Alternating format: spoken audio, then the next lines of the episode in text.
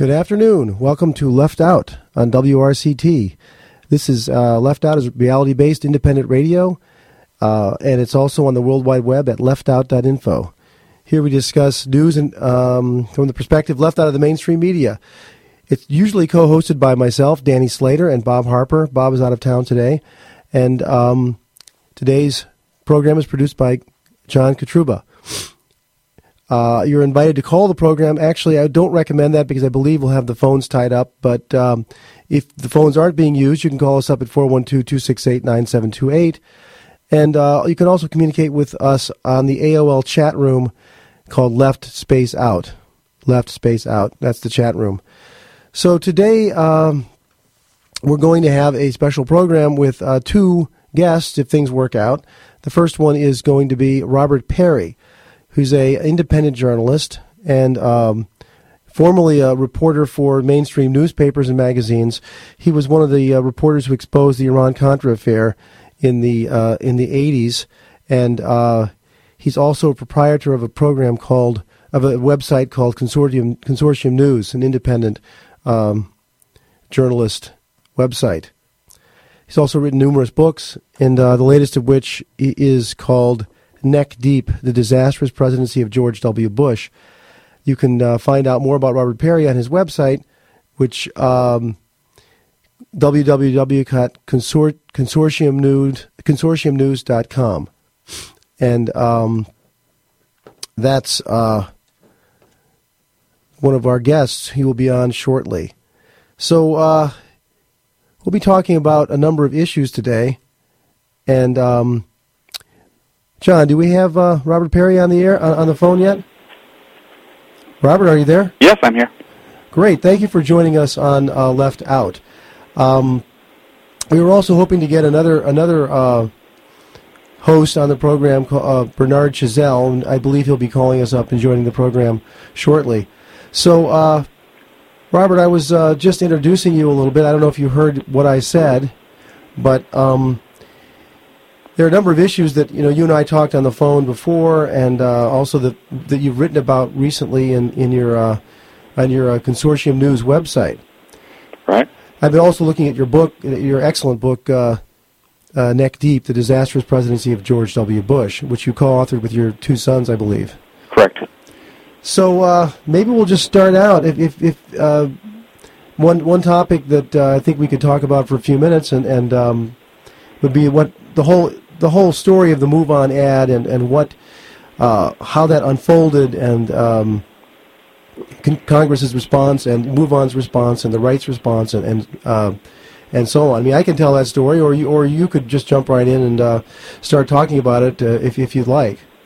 Well, as I think probably most of your listeners know, the uh, uh, there was this situation where General David Petraeus was being promoted by President Bush as the uh, essentially the person who would give the uh, assessment of whether or not the, the, the, the surge in Iraq had been working and whether or not uh, the Congress should continue to support uh, having U.S. forces in Iraq.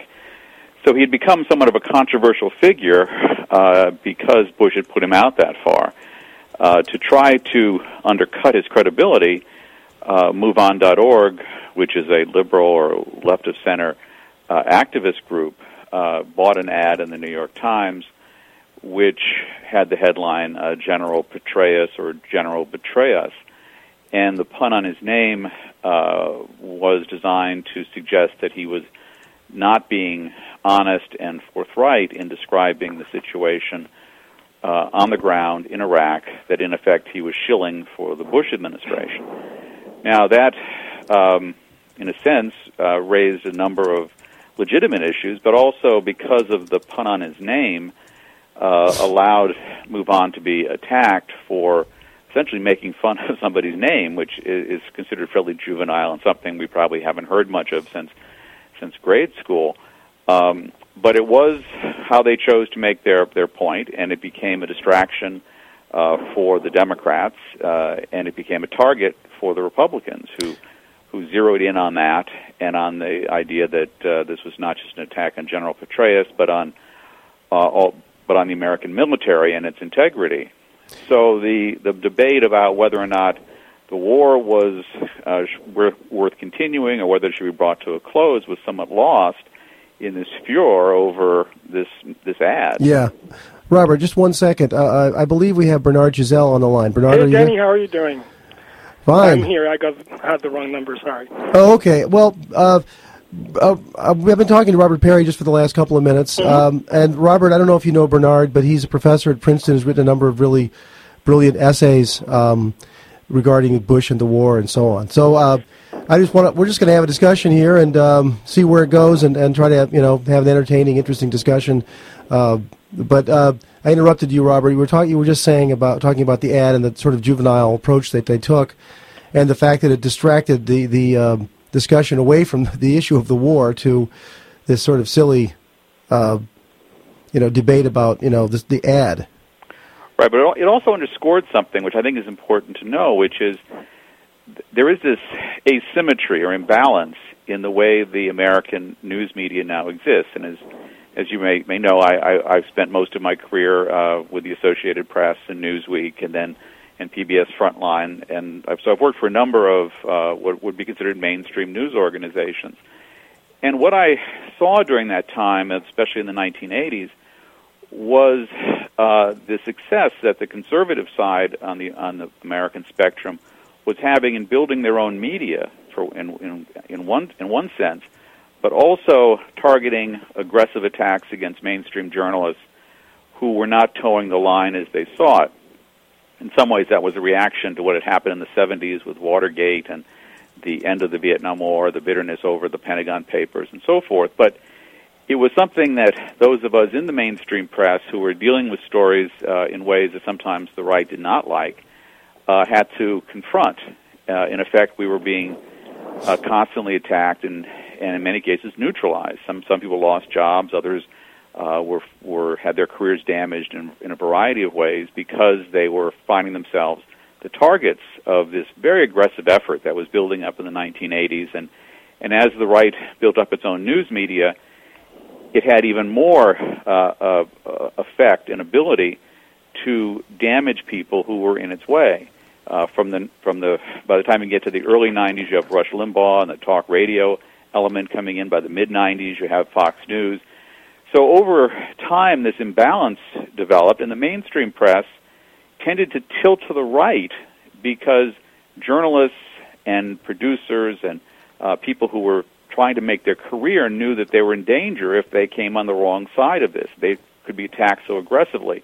And the, and the, the left, the progressive side of the American political spectrum, didn't, did not really engage nearly as much. They didn't really try to build their own news media, except for a few underfunded outfits, but they never put the kind of money and attention and effort into it that the right had done.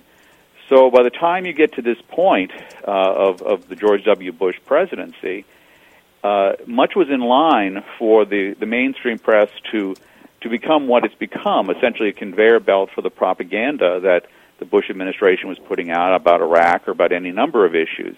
And when you saw something like this move on event occur, you saw the same thing. You saw the, the right be able to make a huge issue out of something that was essentially rather trivial, uh, an unforced error. Uh, I think you would agree, but but still something that was a fairly trivial unforced error, and that became the focus. Whereas the bigger problems that uh, that many Americans are very concerned about, the uh, the continued carnage in Iraq, uh, was treated almost as a secondary element and I think that's it's a message that needs to be be understood by many Americans who who don't really, I think, who don't have the full grasp of what's happened to their to their news media and how these different dynamics have come into play. Uh, so what we end up with is the New York Times ultimately attacking Move On. The uh, the public editor of the New York Times, Clark Hoyt, came out with a a uh, an article in the Week in Review section of the Sunday Times, which basically attacked their customer. Move On had paid for this ad. Uh, Hoyt attacks both the uh, for them doing it, for the Times accepting it, and then said they should have been charged more for it. And Move On then, I guess, as an effort to staunch the bleeding, uh, agreed to, to send another thousand dollars to the New York Times to pay the full amount that would have been uh, that should have been charged for the ad. You know, I, I wrote to move on a couple of a couple of messages to them uh, when I found out. I found that out on your website, and then I it, I wrote to them a couple of times to like ask them to explain this. There's nothing about this on their website about their their double payment for the ad, and I, I just can't make much sense out of that at all because I've done I've done billboards for Democracy Now! here, and you you may, you sign a contract with the billboard company, and they give you they say we will give you this billboard on this street, you know, for this number of days, and you pay us this money, and and that's what they apparently. I mean, move on. There must be a contract like that for the, for putting an ad in the New York Times, right? And if the Times made a mistake, it's the Times' mistake. Exactly. It, it's not move on. Exactly. It's not move on's fault if the Times made a mistake, and there's no absolutely no guilt, no no uh, unethical aspect at all. If you paid the contract, it's it's. So I, I don't understand that one bit. It's like Apparently, very unaggressive. On felt they'd made they'd made they'd raised so much money as a result of the ad that it wasn't a big deal for them. But seventy seven thousand dollars is a lot of money for uh, the kinds of uh, small progressive uh, operations that have that, that try to fill this very large void in the American political system for Democracy Now! or for uh, many of the, of the independent radio stations, for many of the independent uh, uh, internet sites. Seventy-seven thousand dollars is a, is a lot of money. Right. So to just sort of give it away, uh, but it shows again when this imbalance comes to to play when when you are the target of a furor of this kind, and Move On was, uh, you feel like you've got to do something to stop the attacks. And maybe what they're thinking was was well, if we put this money in, we'll at least uh, eliminate the argument that we were getting a special deal. Yeah, yeah. Uh, well, although that really should be something the Times should have dealt with. Yeah, well, but that's that's. Uh, well, Bernard, maybe you should jump in and have, if you have anything to say. If you well, yeah, well, MoveOn.org. Uh, I mean, I'm as progressive as it gets, but frankly, I'm not impressed by that organization. I mean, that is a stup- stupid technical move, just dumb. I mean, it really makes them look like a bunch of wealthy teenagers uh, are playing with their money. Uh, but the issue is deeper with MoveOn.org. Okay, first of all, that mistake is some is really a sign that they have no clue about the American system because I'm telling you, Sean Hannity and Rush Limbaugh, they're waiting every single day for things like this to happen. I mean, this is really a gift uh, for those guys. But the larger issue I'd like to bring up is that uh, over the years, MoveOn.org uh, really has managed to annoy me quite a bit because uh, they go at the very tactical level during the uh, Kerry uh, run for the election. They they basically try to to to, uh, uh, to to make us forget that there's a war in Iraq. They've been very tepid about any of the really major issues. They've been very concentrated, a bit like Daily Kos, to the next victory, you know, next week or the week after that in this or that congressional district. And I think they've kind of lost from okay maybe i'm biased here but i think they've lost you know the the the, the, the what the big prize is all about. And uh so to some extent you know when i saw they were making such a stupid move i just shrugged my shoulders and say well that figures. Yeah. So uh, another point that that i i i know robert has, has made before is that the um well, actually, well, Robert pointed me to a, a, proposal that was actually sent to Move On for them to start to fund a more aggressive media presence, um, uh, sort of building more infrastructure. Uh, but they, they just uh, they said, well, we're not into the media, so they just they just want to spend money day to day on ads and, and other things. Maybe you could essentially, essentially, I think it's fair to say that they see themselves as a group that wants a seat at the Democratic table, and so they've tried to be extremely tactical. And I think I think uh, Bernard's right. This is the that they have been they they've approached things in extremely tactical ways uh, you know, they come out of originally the in 1998 when the uh, when there was the effort to impeach uh, President Clinton over lying about the sex uh, involvement with Monica Lewinsky, and their point was move on, uh, censure and move on, and that became the, the name of their group. So they've always been rather narrow. Not not a, they've not seen things in a very broad way. And during the uh, and after the Democrats uh, succeeded in 2004 in winning control of Congress, they held little demonstrations.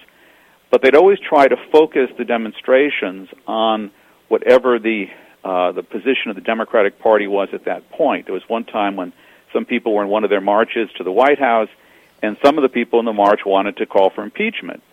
And at, at that point, uh, of course, Nancy Pelosi had taken impeachment off the table, and so MoveOn was told people in the march they had to either shut up or leave the march because they were chanting for Bush's impeachment. So it's it's that there's that element to move on. They really are like Daily Kos, almost a group that that is more interested in being part of the democratic infrastructure than being an independent voice for for uh, the people on the internet or more generally the American public. Yeah. So, well, I mean, I, yeah. Mm. I've worked. I've worked on some of their some of their campaigns. I think some of them have been all organized all right. Some of them haven't been. Uh, the phone the phone banking and and uh, the showing of, of, the showing of films and stuff like that. Um, but they certainly haven't done anything with regard to building any kind of infrastructure. Uh, it's sort of a day to day response to to what's happening. Um, so, do you know? I mean, you mentioned uh, the, the, the way the right has built the infrastructure up over the years. The, the media, uh, the, the, the, talk radio, and then the think. There's the think tanks. There's like a half dozen major right wing think tanks. Uh, somehow they've get, managed to get funding for all of these institutions. Um, it seems as though the the wealthy right wingers are sort of much more better organized or spending money or have more money than than the left. I'm not sure they have more money, but they've used it more strategically. If you go back again to that period of the mid 1970s, and this was a key moment, uh, Nixon had been forced out of office because of the Watergate scandal, where the mainstream press had carried the ball on that pretty much. The the Washington Post and New York Times to a lesser degree. Then you had the Pentagon Papers, which of course the New York Times broke and others followed on. So there was a sense among people on the right that the mainstream media was their enemy. Uh, and even though those stories were obviously legitimate, uh, President Nixon was guilty in the Watergate case, uh, and the Pentagon Papers were an important element of American history to have out. But the right saw that as a threat. They saw the, the that independence of the media, which was starting to show itself in the mid 70s, as a threat to their power. So they organized very consciously to build up um, some of their own, first of all, magazines, sort of more low budget types. And by the way, at that point, the the right the right did not have less or more money than than the, than some of the more left wing or left of center uh, foundations. They probably had about the same amount, but they chose to put their money strategically into what they called the war of ideas, and that involved building up this ability to get their message, to both develop their message through think tanks, but then get it to the American people outside the the parameters of the of the mainstream media. And they also chose to attack the mainstream media. They had groups like Accuracy in Media, uh, some of Brent Bozell's operations, where they target in, they targeted individual journalists. And and people don't realize this perhaps, but the the number of investigative journalists in Washington is fairly small, really in the in the dozens, maybe scores, but not a large number of people. So if if you if you can target a small group that's causing you difficulty, and try to discredit them and harass them, you can have a good deal of effect in silencing that group or reshaping it or forcing it to be more timid. So that's their that was their approach. Conversely, on on the progressive or left of center side, there was a feeling in the seven in the late seventies that it was time to get back to their roots. They, people sort of abandoned Washington.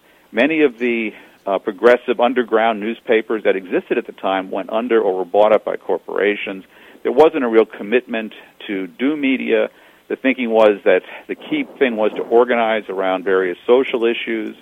Uh, sometimes wealthy, wealthy left liberal foundations put their money into specific kinds of uh, do-gooding projects, which were noble in their own way, uh, buying up endangered wetlands, helping to feed the poor, et cetera, et cetera. But they did not think strategically, and and and that then it, uh, evolved during the 80s under Reagan and Bush where Reagan and Bush then invested a lot of government resources to do what they call public diplomacy or perception management, where they also worked with, hand in glove with some of these right wing groups against some of the journalists, tried to build up the, the right wing media.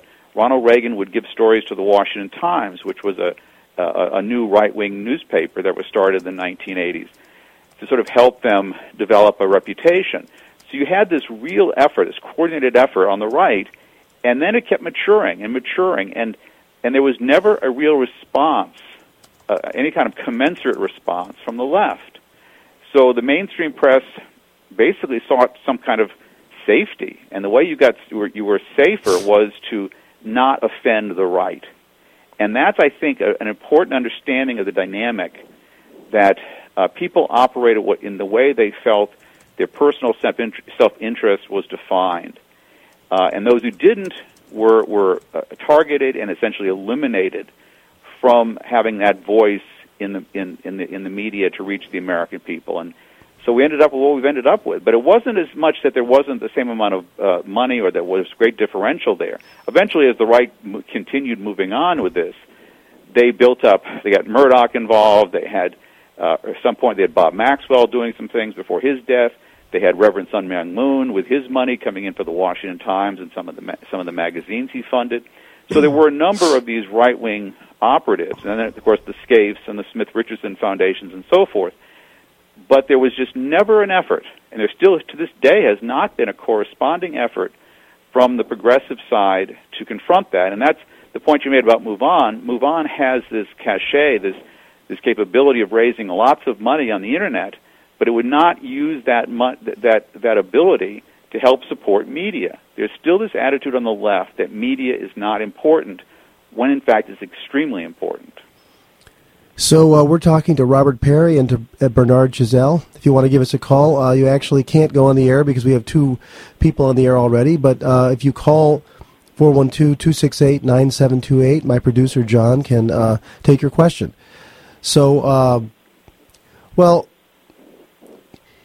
you know, we had a conversation a few days ago planning for this program, Robert and I, um, and I mentioned organization called. Um, well, I mean, maybe we should before I go into this. Maybe Bernard, if you have any comments directly relating to that, or yeah, maybe I'll make a quick comment. Well, first of all, I must say that uh, uh, not only I completely agree with what Robert just said, but I think he, he's really the expert, the real pro, and uh, we're so lucky to have him here because it's really a very brilliant, uh, I think, analysis of what's really happened. I think it's it's important. It's a very strong phenomenon.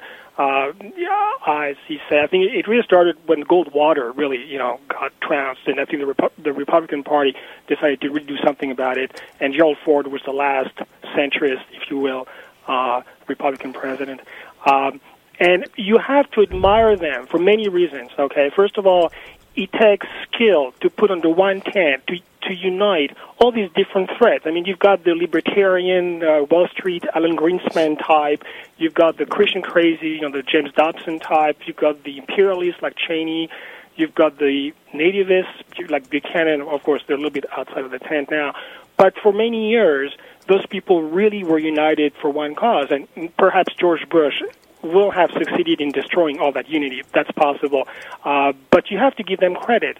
And people like Rush Limbaugh and Sean Hannity and all these people, uh, in their evil ways, I mean, I totally loathe all that they represent, but I do admire their uh, accomplishments. There's no doubt about it. Now, a quick point, which is why is it that they they were so successful, and on the left, uh, somehow uh, they were not. Now, could it be because the money is on the right? I, I don't believe that. Actually, I mean, I think there's just as much money everywhere here, and uh, but I do believe though that um, there are two main differences. Uh, one is uh, it's a cliche, but the right wing people tend to believe strongly in very few simple things. Uh, the individual is, is at the heart of everything, and the individual is surrounded by enemies. So they live in a state of paranoia, uh, of constant paranoia, but uh, uh what's their own particular self interest becomes the common interest. And that's the running theme all the time, from, from low taxes, from invading countries of people we don't like, and so on. The liberals, on the other hand, uh, they the, their strong belief is to be nice, decent people. That, that's really what they want at heart. They just want to be nice people. There shouldn't be too much poverty, but a little bit is okay. Uh, healthcare, yeah, people should be able to, uh, uh, you know, to go to the hospital and be treated. But you know, let's not make a big deal uh, out of it. And and I believe, though, maybe this my European slant here, that the reason for this is because um, for about a century, the entire uh, discourse, ideology of the left came from socialism. I'm not saying that it was socialism. I'm just saying that the entire philosophical rhetoric came, all the all the uh, intellectual uh, fodder, if you will, came from there. The minute that died, and it was officially dead, you know, when that wall fell in Berlin, the left simply ran away from anything that smacked of socialism because that meant uh, uh, that meant disaster and failure and totalitarianism and so on. But they had nothing to fall back on besides being nice people and being decent. But then we do not believe in any one or two strong common uh, themes. I I think. Hmm. Well, they somehow managed also to to establish these. Um, I don't know what the right word is. Uh, these simplistic worldviews, such as uh, everything is better done. The, mar- the market is the best way of doing anything. Uh, government is always less efficient than, than business, and and there are people who fervently believe this stuff, and and somehow that that has been able to convince uh, people to support the right um, in you know e- even in in situations where it's just obviously com- completely collapsed, the Enron scandal, and all these scandals that, have, that occurred, you know, in the last few years, uh, just there's just a plethora of examples of, of this terrible, terrible results of this. But somehow these simplistic ideas have caught have caught on, and I guess what you're saying, Bernard, is there's, the left has not responded. Well, they don't seem to have responded very strongly. Maybe it's related to what you said about avoiding being accused of being a socialist or something. I don't know. I, would go even further than that. I really believe they don't they don't believe in it uh, deep inside. I really think that many of them do think the government is is a problem, and uh, they've seen what these war on poverty, those war on drugs, those war on everything, and those things never work. So they've concluded that government is basically crap, and now they believe that less than Republicans, but it's just a matter of degree. I think at the very root of a progressive agenda, you have to have a belief that the center of discussion should be what's good for society, what's good for the community, what's good for the you know what's the collective good. Uh, but that talk is illegal. I mean, it's basically taboo. you, right. It's taboo. You cannot talk like this. There's nobody, but there is nobody. If you look at the whole notion of the, the commons, there is no uh, wealthy group that is going to going out and and and defending the commons. And so it's been eroded enormously o- over the years. I mean, the simplest example is the copyright expansion that occurred for, because of Mickey Mouse. Um, but that, that's just one of a million examples of of, uh, of the erosion of the commons. Yeah, so, I agree. Yeah. So, uh, Robert, there's another another thing we did discuss uh, uh recently. Was um, I mentioned to you. Well, we were talking about alternative media sources, and one thing I mentioned was the, the thing called the Real News, um, which is a, I think it's realnews.com, which is uh, trying to build up uh, to become an alternative news network for sort of an alternative television. Um, maybe you could talk a little about that. You seem to know quite a bit about that. Well, I think I'm on one of their advisory boards. I mean, they've gone through different uh, different uh, shapes, and I think obviously it's very important to build uh, independent, honest media because I think uh, many of the things you're talking about, uh, there needs to be an honest discussion of these things in the United States. And, and, and if you have one side that dominates, in the case of the right, where they are getting their message out every day, and sometimes it's honest, sometimes it's not. Sometimes they they'll, they'll cherry pick. Uh, you know, they'll get that extreme example, uh, and they'll exploit it to try to drive the point home that that the that the that the government is doing bad things in terms of social programs, or that that people are are bringing too many frivolous lawsuits, and that that should be contained. So if you, constantly are hearing just one side of an argument, and there's really no commitment, you know, as Bernard's point is that maybe that uh, on the liberal side there's just not the kind of uh, fierce uh, feeling about some of these things as there might be on the right. That that that you're just not going to have a, a full democratic debate, and people will tend to believe what they have heard, especially when they hear it from a number, number of various sources in in often very sophisticated, clever ways. Often the left will the, the right will present this information as if the right is is being victimized, and there's this idea of turning making even uh, uh, white, fairly well-to-do men feel that they're the victims of something, affirmative action, right. and there are various examples. So So if you're hearing this constant barrage from one side, and the other side has chosen really not to engage in any similar way with that debate, you're going to have a very distorted political system, which is what I think we have at this point. And the mainstream people will not try to will not will not step in. And some of some on the left feel, well, why why isn't the New York Times stepping in and challenging some of these lies? Why isn't? But the point is that the New York Times has its own agenda and its own interests it doesn't, you know, the reporters there and the editors there and the people who are in the executive suites there don't see their role as being advocates. In fact, they see their role of anything of trying to avoid attacks from the right because that's how your career is damaged. So they will bend over backwards sometimes to be harder on Democrats or liberals than they are on Republicans to show they're not liberal. And and that's the reality.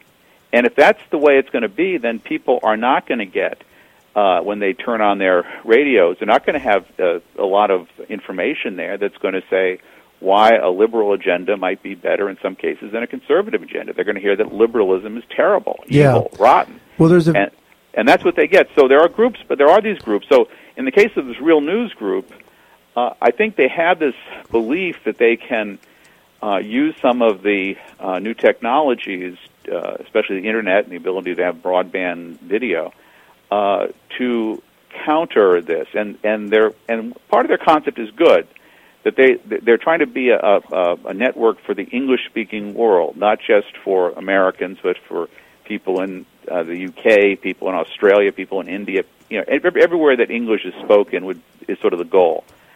Uh, the weaknesses in some of this on the left is that is that there there is not a willingness to be practical sometimes. And I've always argued that there's really nothing wrong with taking ads. I mean, you may want to reject certain ads because they you find them offensive or you think they're counterproductive to your point of view. That's fine. That's traditionally what newspapers have done and what TV stations have done.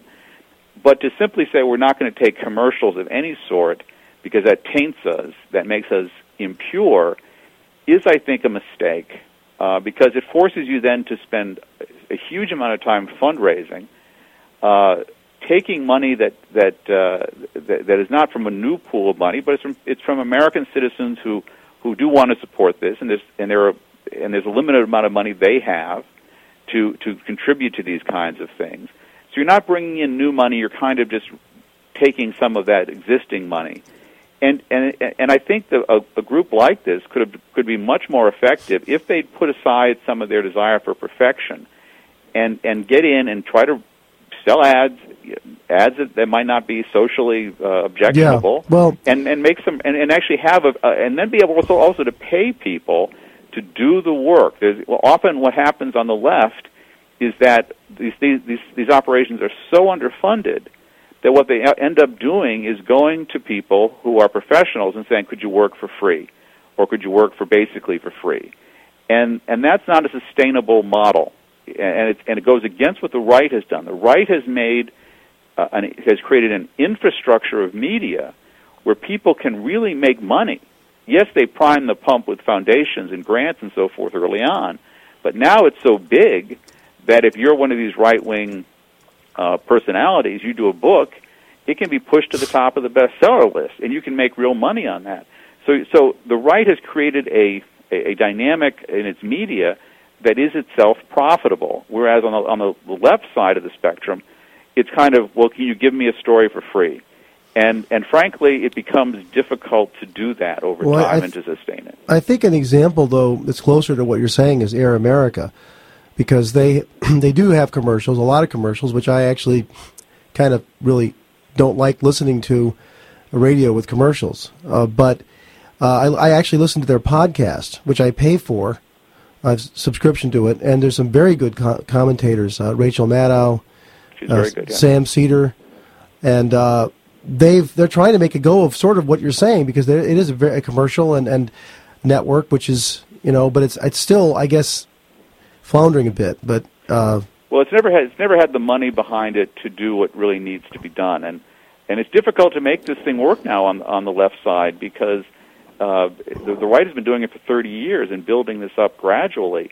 Uh, now there's been there have been efforts in the past few years on the left to try to start some things, but they're starting in a very hostile environment.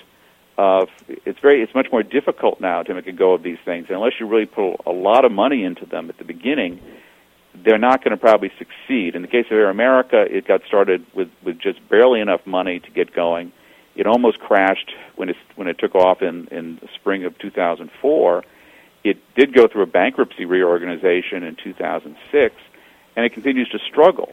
But it's never had the real support of the of the liberal community. There are plenty of folks in Hollywood, for instance, who could could famous actors and actresses who could simply say to their uh, to their uh, to, to their movie companies, I want a certain percentage of of the advertising to go to a place like Air America, but it doesn't seem to happen. There's not that sense of of any unity of sort of hmm. get behind something. Yeah. So, uh, well, uh, uh, Bernard, just to jump in if you have anything anything to say about any of these these these these things or anything. Well, else. I'm just curious to uh, hear Robert's view about how he, he thinks the, uh, the the online, I mean, which is a new phenomenon, the fact that there's so much that comes from the web, um, will affect or might change that structure. I mean, I, I was uh, struck by a comment uh, Seymour Hersh said in an interview recently, where he said, uh, "When I started out at the New Yorker, when I had a big story." I would go to the New York Times and AP and so on to to kind of have them echo my story because otherwise it'd just be buried in the New Yorker and at the end. And he says now with the New Yorker being online, I don't even bother to do that. Well, of course he's more famous now, but he was not just talking about himself. He was talking about we just put it online and millions just read it, and we don't need to have those echo chambers. Uh, so I thought that was an interesting comment. I wonder what Robert has to say. Well, I happen I know Cy pretty well. The um, and he worked for AP as I did. Uh, he worked there earlier, uh, and he was frustrated with the AP. This is back during the Vietnam War, and he had a number of stories that uh, they were not really putting out, and so he he left and he went to work for. He helped create something called Dispatch News, which was kind of a a wire service of its own sort. This is back in the uh, in the late '60s, early '70s and that's where they, the the My Lai massacre story is the most famous story they put out. But then eventually they kind of went under as Cy was hired by the New York Times, and and and the and the mainstream press was was doing its job a little better for a while. But uh, but what I think your point's well taken. And in my, in my case, I had similar problems. I was with the AP in uh, in the '80s doing the Iran what became the Iran Contra scandal. And while we pushed the stories out through the bureaucracy, there was they were they were not welcome. Let's put it that way we had to really fight to get those stories on the wire, and and so uh, there were a lot of hard feelings. I went to Newsweek uh, after the scandal finally broke into the open. I went to Newsweek in '87 and encountered the same kind of hostility to these sorts of stories there. There was at that point, by that point, the neoconservatives had really begun to have their uh, got to get, to get their clutches onto some of these major news organizations, and some of the top people in Newsweek would I think be called neoconservatives. Uh, and so that was the situation in the late 80s and early 90s. And and there were so many stories, though. By the time we get to the mid 90s, I was discovering documents and important historical records. Uh, I had some things that were secret and top secret relating to such things as uh, who was responsible for the Iran-Iraq War in uh, in 1980. There, there was a top secret document I got hold of that was written by Secretary of State Haig to Ronald Reagan, in which Haig describes conversations he had with Prince Fahd of Saudi Arabia, claiming that Jimmy Carter had given a green light to Saddam Hussein to attack Iran. These are important historical points. Now, whether or not, in, in the full context, you want to believe Haig or not, and Fahd, but still, these are things that should have been out there. Mm-hmm. And I, tr- I took them to people in the mid '80s, the New Yorker among others, and no one wanted them. Hmm. Well, but so so so I, that that's when I started consortiumnews.com. My oldest son had just gone out of college and said, "You know, Dad, there's this thing called the internet, and if you if you're frustrated, why don't we try to set up a website?" So we set up what was what was then the first investigative magazine on the internet, consortiumnews.com, which we and we started putting out some of these stories. Now, I think the internet has can play an important role and has played an important role. But I think it's very easy to overstate that role. Uh, to this point, there has been no real business model that has worked very effectively on the internet. Uh, advertising has just not been there to the degree it needs to be there. Uh, there's been minimal fina- uh, foundation support for these kinds of operations. they're heavily dependent upon donations or people willing to work for free or on their own as their own blog or something. So it's very difficult to make a sustaining effort. Now, what Cy is saying is that he, he, he works for the New Yorker, which is a conventional publication. It's a magazine with ads and the rest of it. Uh, they sell their they sell their magazines on the streets of New York City. So he is saying that yes, so he gets his his his uh, his salary paid there, but then when they put their stories up, and some they do allow to go out for free, some they do uh, require you to buy the magazine. If you go onto their website, some are up and some aren't. But they've been putting Cy's stories up, and those get distributed widely across the internet. So he's right about that. But still, it, that is not a really a pure internet play. It is just that uh, is saying that when you have uh, conventional media like the New Yorker, and the and and you and you put that through the internet, it does reach a lot of people. Yeah, well, I I, I think it, it, it remains to be seen just how the internet's going to relate to newspapers and, and magazines and and uh, other other media, how that's going to going to play out, how, how the financial model could possibly work. But uh, there was, um, well, let's see, it's a bit, a bit, a bit slightly different topic. Well, a couple topics. Well, yeah, yeah, this is related. So, I've been doing, I've been listening to podcasts quite a bit now, and I've been, as I said, I picked up Air America, and there's a lot of other great programs that you can get uh, via podcast, and just, a, and I'm also working at, you know, with WRCT trying to get some progressive programming like Democracy Now on the air. Uh, looking at the, the, radio landscape, you know, in this in this city, uh, it's it's all completely locked up. Uh, uh, there ought to be, ideally, in my view, an, a, another progressive, a, a, major, you know, progressive radio station here in, in, in Pittsburgh. Uh, but there isn't one, and uh, there's no way to get that to happen because it would cost millions of dollars.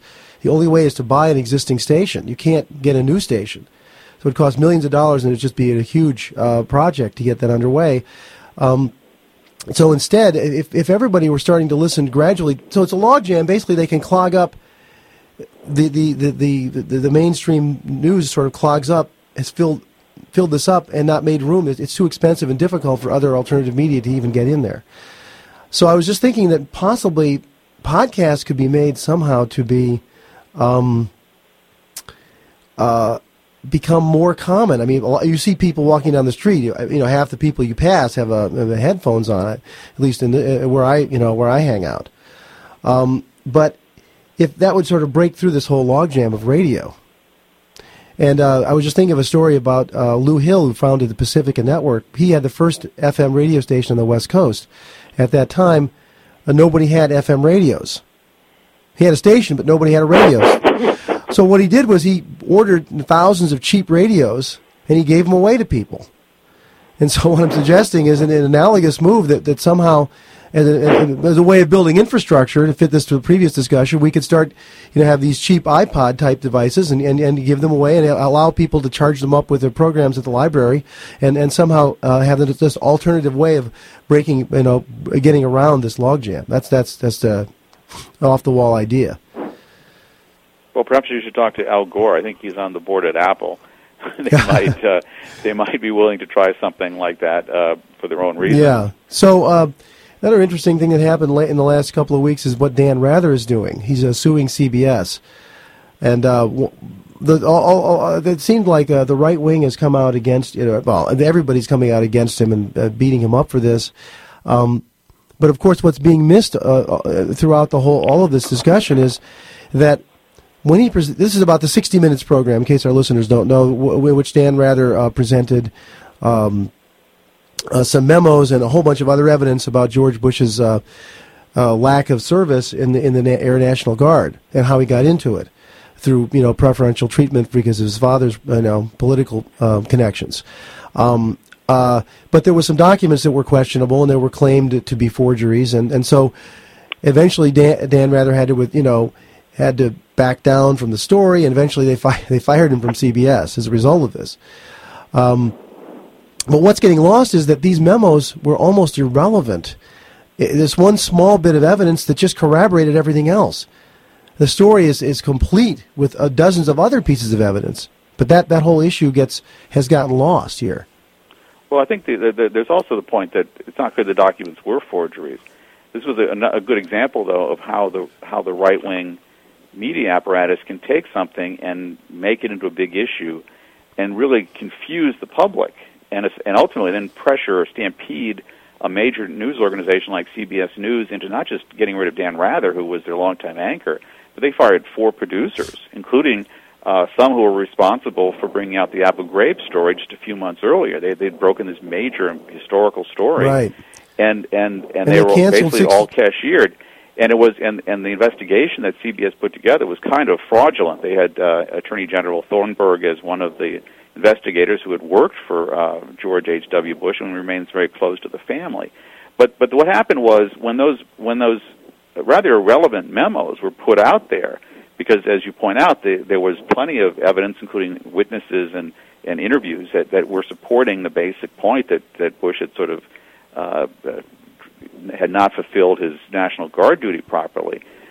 But even those documents, the key thing that was pointed out by the right wing blogs and became a big issue on the right was that there were this there was a superscript for what for in, in terms of like uh, you know the there was a I can't forget the number but say it was like a, a five with a th at the top, and the argument was that um, that back in the 70s uh, there was no such provision for doing superscripts. And so that must have meant, according to this theory, was that it was done it was done on a on a Microsoft uh, Word product, which automatically puts the the th in superscript, as we probably a lot of us know from working on the, on computers. But but I had worked on Selectric typewriters, and I'm sure a lot of other people have, and there was a way you could you could do superscripts on Selectric typewriters, which is what this was on. And interestingly, if you if one examined the document carefully, there was one place where it was not superscript. So you had a th that was in regular type. Now with a Selectric, you had to do a, a, a procedure to get the th to be to be superscript, and if you forgot to do that, it would just be regular th.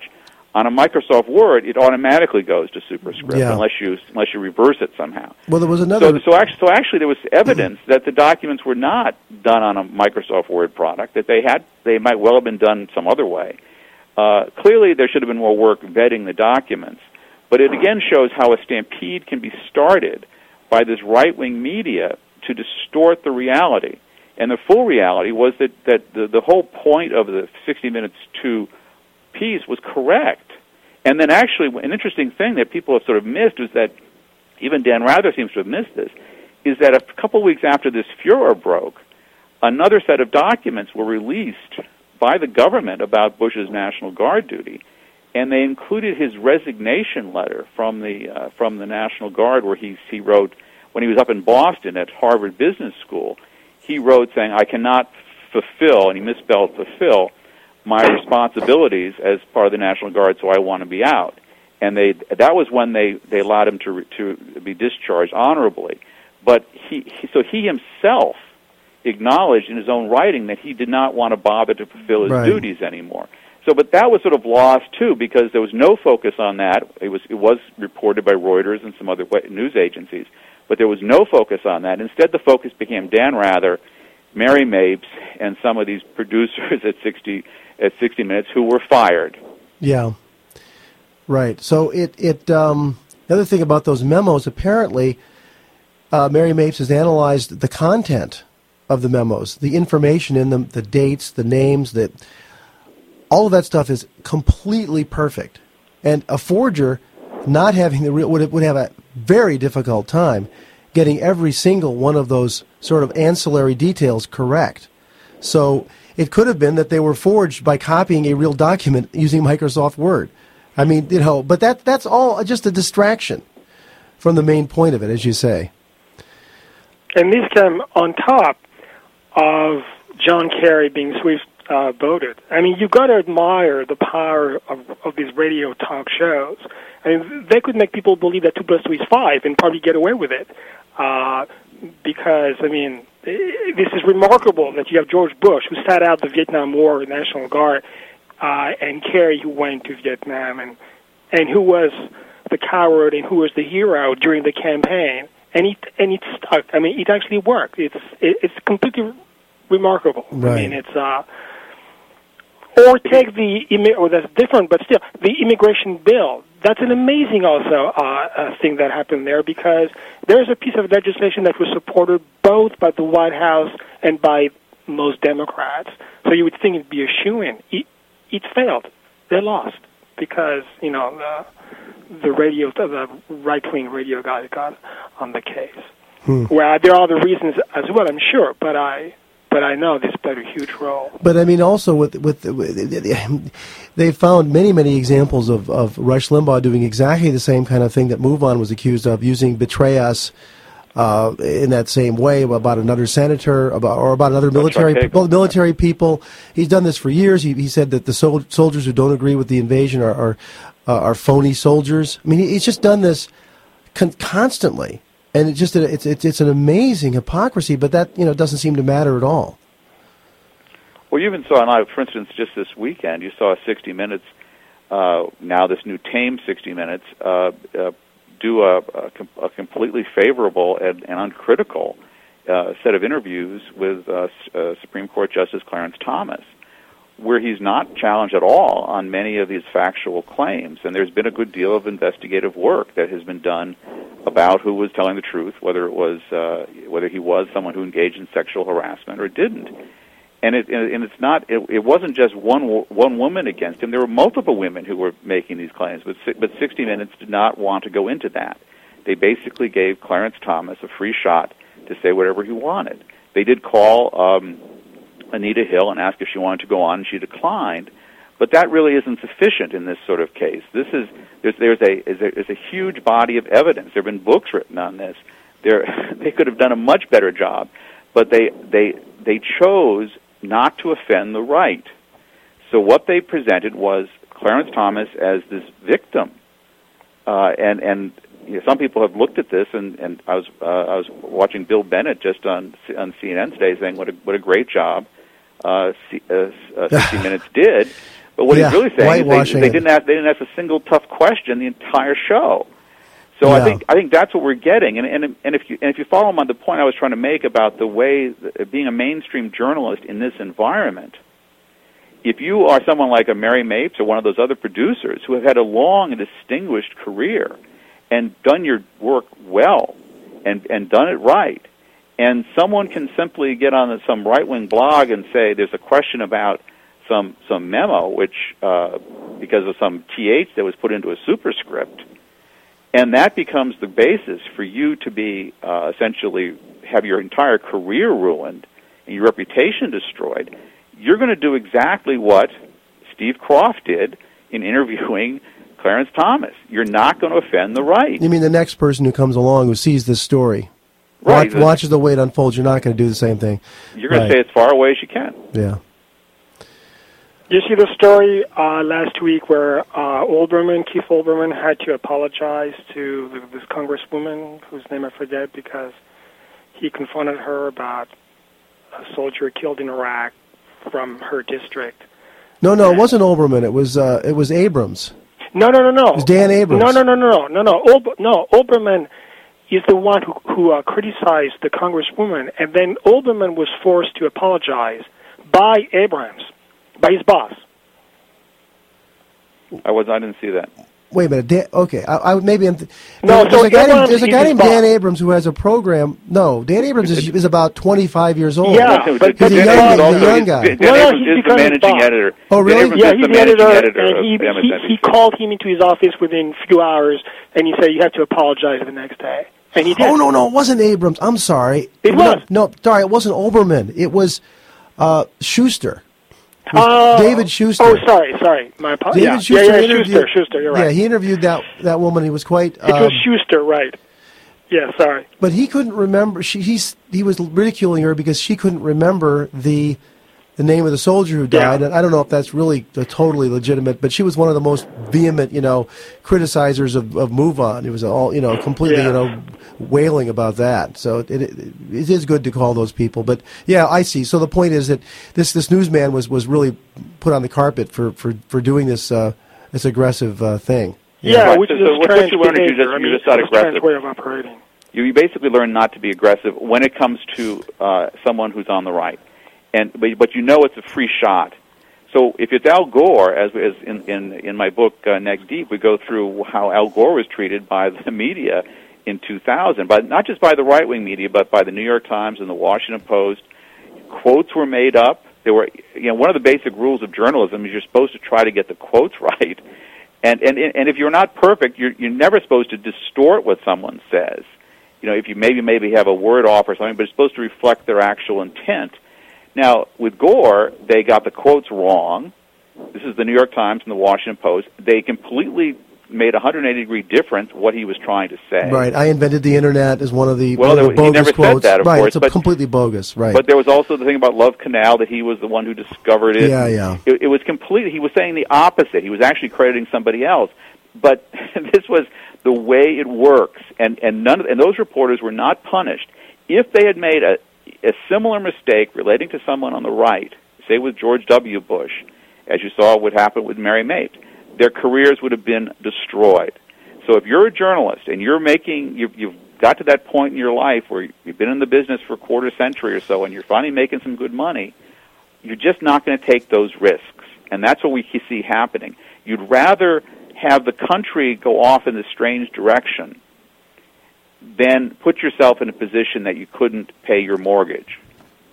And and that's the phenomenon. Yeah. Until that until that's addressed, I don't know how we, we we get a handle on the problems facing the country. And the only way to address it, I think, is to build an infrastructure of for honest media where people can actually, if they if they have to leave the mainstream media, there's a place for them to go where Yeah. they can do their work and make a living. So there was a. I was looking at reading your book, uh, and uh, there's a. Uh, well, it's, it's an excellent book, a summary of all the, the things that went on, uh, the, the, what we're talking about, and many other things in the book. Neck Deep: The Disastrous Presidency of George W. Bush by Robert Sam and Nat Parry.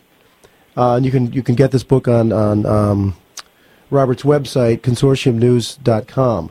Anyway, there's a quote in here from so Gore after after the elect after he lost the election, he because of all of this stuff we've been talking about, he went on and he started giving these speeches. Like uh, before the Iraq War, I think in late 2002, he gave a speech in San Francisco, basically, you know, pointing out that this would be a gigantic mistake to invade Iraq. And uh, I've listened to the speech; it's an excellent speech. And uh, at the time, he was lambasted by the mainstream media, and you've got some discussion of that in the book. Uh, there's a quote from Michael Kelly uh, of the Washington. He was a Washington Post columnist. Um, I think he later eventually went to the Atlantic and Well, then went to Iraq and he he got killed in an accident, car accident. Right. Yeah, but it, one of the when he wrote uh, Gore's Gore's speech was one no decent politician could have delivered. Uh, it was dishonest, cheap, low. It was hollow. It was bereft of policy, of solutions, of constructive ideas, very nearly of facts. Bereft of anything other than taunts and jibes and embarrassingly, embarrassingly obvious lies. Anyway, it goes on like this. I mean, just amazing attack. And then you listen to the speech, and everything Gore said was completely right. Totally anticipating all the many of the terrible problems that we that, that, that occurred in Iraq. And so, um, you know, Gore has gone on to, to give a whole series of, of brilliant speeches, Abu Ghraib, about legal issues, uh, and then, of course, global warming, too. So um, we can all cry about, you know, the fact that he isn't the president. But I think the liberal politicians they have to learn to fight back. Usually they just take it. I mean, they just you know they um, like Kerry, for example, and that's a perfect example. I, I mean, he should have challenged those people in a debate or something and say, okay, let's just talk, you know, one on one. But they don't do that. They just hope they'll go away. Well, I think you're right. You're right, Bernard. The, the, but the the problem is this is a phenomenon they've had to deal with too. And I, I knew John Kerry back in the '80s, but he was one of the few courageous politicians who was looking into the Contra problems, and he was looking into the Contra drug trafficking and into the Ollie North network. At the time, I was for the Associated Press back in '85 and '86, and he was trashed mercilessly. And then when even after and after, Iran Contra broke, uh, he was he still pursued the Contra drug story, and he was right. He had it right. There was a major, serious problem that was being covered up by the U.S. government. The Contras were deeply involved in drug trafficking, but he was ridiculed by the New York Times and the Washington Post, and ultimately he reached that point. By the time you get to the mid '90s, where he put himself under the wing of these world weary consultants who said, don't talk about those kinds of things. Don't take on those controversial issues. Just present yourself as a war hero. And that'll do it. And and that's the Kerry that the American people saw in 2000, 2004 was this overcoached, timid guy. But that wasn't the John Kerry that I had known a decade earlier when he was a young, courageous senator. Yeah. It's, it's just, it's just, it, it's the, it's the way the process works. If, if a, if a politician or a journalist does their job right, they get the crap kicked out of them, and so they stop doing it uh, over time. Yeah. So it's interesting how Gore sort of changed after after be, uh, leaving politics. He, be, he he got some of that courage back again. He did. So I think we need to wrap up the program. Next show is uh, uh, the people are getting together, getting ready for the next program uh, on WRCT. Here we've been uh, having a very interesting discussion with um, Robert Parry of ConsortiumNews.com and a recent author of Neck Deep: The Disastrous Presidency of George W. Bush, and also Bernard Chazelle of Princeton University, an essayist, and um, uh, you can read his essays at uh, his website at Princeton. So um, thanks to John Kotruba for producing the show, and uh, we'll see you again in two weeks' time. Thanks, Danny. Thank Thanks, you. Robert.